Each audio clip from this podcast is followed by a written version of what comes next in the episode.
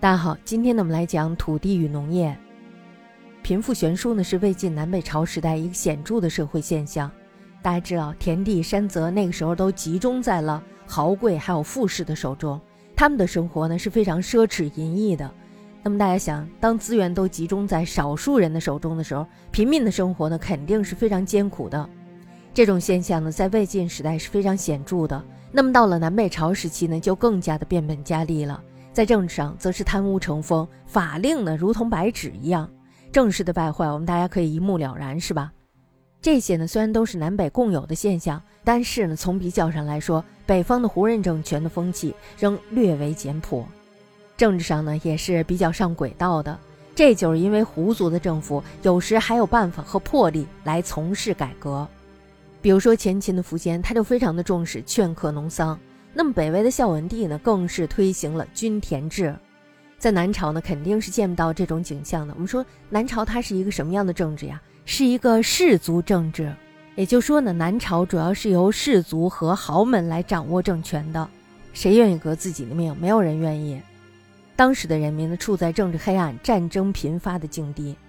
之所以能够仍然维持最低的生活状态，而不至于全面崩溃，这就是因为粮食还非常的充足，能够供给人民。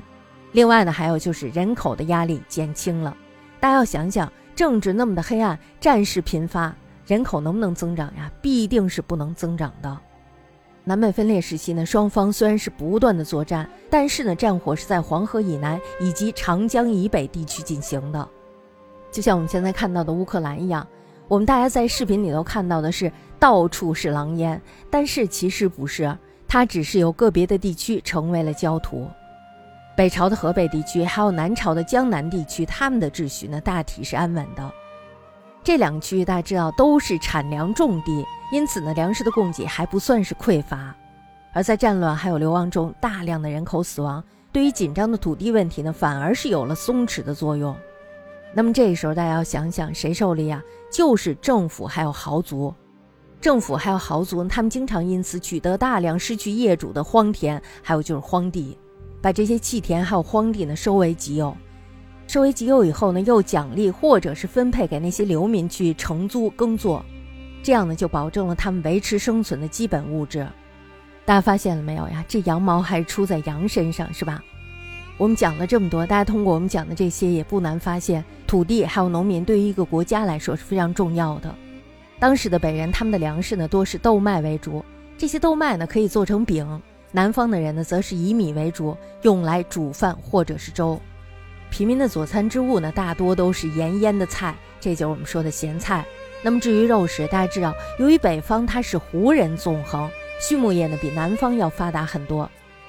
大家知道。当时呢，有许多旧日的农业区都沦为了荒阔的牧场，那么这样呢，就造成了畜牧业的发达，所以呢，牛羊肉就成为了大宗。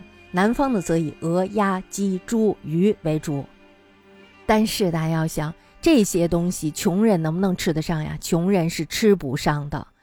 这些东西呢，多为官宦富贵之家所专享，贵族的生活还有他们吃的东西是丰腴的、精致的。平民的饮食呢，则是非常粗略的。我们可以想一下，北方的人呢，大多都是饼加咸菜，甚至呢，连这个都吃不饱。南方的人呢，就更不必说了。那么今天呢，我们要来讲的是土地占有制度的变动。汉末的时候，大家知道是非常慌乱的，是吧？社会经济连锁恶化，百姓流离失所，军粮还有民粮呢，均呈现出了一片恐慌状态。曹操呢，在战乱还有饥馑的逆流中，首先呢就接纳了谋士早芷还有韩浩的建议，实行了屯田政策。这我们在上面讲了，是吧？然后呢，他又整理流散的弃田还有荒地，收为国有，鼓励流亡到此的难民承租耕作，由政府分配土地，带给耕种所需的牛只还有谷种。自从实施了这一制度之后呢，府库仓廪，旋即丰腴。大家在这看，老百姓是多么的善良。给了他一块生存的土地，能够让他活下去，他就他就什么也都不在乎了，是吧？三国时期呢，蜀吴分别效法，推行兵屯、民屯，组织军民从事垦殖，粮荒呢就这样解决了，国家呢也由此获得了财源。由于这个屯田政策的成功，流民呢这时候获得了土地，还有耕种的资本，生活呢也得到了保障，农村经济呢这时候暂时的复苏了。大家看到一个什么问题啊？是不是一个国家在处在低谷的时期，农村经济才是非常重要的经济呢？司马氏呢篡位之前，天下已归统一，兵屯再没有什么需要了，于是呢就罢屯田，而实行了新的土地政策，把这个兵屯田亩转为县产，民屯田亩呢拨为了耕者业田，并且呢还办理了户籍，还有土地登记，这就是晋朝著名的占田制。在这个制度中呢，就规定了说，达到一定年龄的男女都可分配有定额面积的土地。同时呢，政府既据此克赋，什么意思呀？就是同时政府要向他们征税，故而呢又名克田制。大家想想，这个男女都有，农民呢是非常高兴的。可是呢，我们要想想，这就是一种稳定财源的方式。依占田制的规定，成丁男女一夫一妇之家可以占田百亩，其中呢有七十亩必须负担税租。大家想想，这个税租其实主要还是这个税租问题，是吧？税租的多少呢，就决定了这个农户人家他们一年到头来是否有收入。那么这个新的土地立法呢，就旨在安抚百姓，复兴农业。大家想想这个问题啊，农民他觉得这个土地是他们的了，但是在他这一百亩的土地中有七十亩都是用来交税的，所以大家想想，我们看似它是一件好事儿，但是它是不是真的好事儿呢？这个新的土地立法呢，旨在安抚百姓，兴抚农业，以增加国家粮食税入。同时呢，又对官僚豪强阶级占田及应付佃客的数目做了规定。在这儿呢，我还是给大家发了两张图，在我们的简介里边，大家可以看一下。官品占田与县客制度为进士首创。国家呢，对于因为官品而得到田地的官员，不再给予俸禄。而在法律上呢，也对于已参加政治的豪族所拥有的阴客数目有了严格的限制。大家看这个挺有意思。你要是有了土地的话，那么你当官的时候，我就不给你发俸禄了，你自己从你的土地上挣去吧。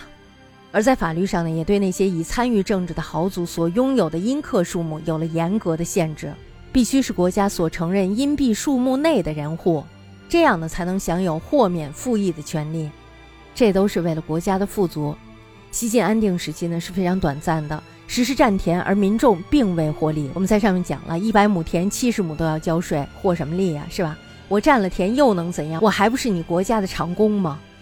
等到惠帝继位以后呢，就发生了内乱，占田制呢也随着晋政权的崩坏而停顿。南渡之后呢，政局仍然是非常混乱的。刘喜的民户呢，这时候也日益增多，户口的稽核呢是非常困难的。江南呢，本来是有广大丰腴的土地，以及河山森林资源都非常的丰富。这些呢都可供垦辟，但是大家知道，因为东晋的朝廷他们是赖以士族的力量才能立足，所以呢只能坐在角落里看着豪门兼并土地，隐匿民户，所以呢就导致了这个占田制在东晋南朝根本不能实施。江南数代王朝虽然呢都因为豪家兼并隐匿无度而屡下禁令，但是却因为国家的赋役过为繁苛。百姓呢，这时候就宁可成为豪家的佃客，而不愿意成为国家的边户。我可以成为黑户，我也不愿意成为你的牛马，因为在豪家做牛马，你是可以活下来的。那么你要成为国家的边户呢，你可能很早就去世了，是吧？这样呢，就终止法律，徒成空文，无法无效。那么在永嘉乱后的北方，恰好呢与江南的情形相反，人民呢这时候多是流离不定，无主的荒地大量出现。那么在这期间呢，虽然是世家豪族趁机兼并，但是呢，因为氏族只是胡族政权的合作者，所以呢，对土地分配的牵制力量是比较小的。自北魏称霸之后，在京畿平城附近实行了忌口授田。大家知道忌口授田是吧？家里有多少人口，然后给你分多少田。迁移的人民呢，这时候就到此来耕种，由政府按人口的数目给予耕牛还有田地。这个耕作运动呢，发展到了孝文帝时代。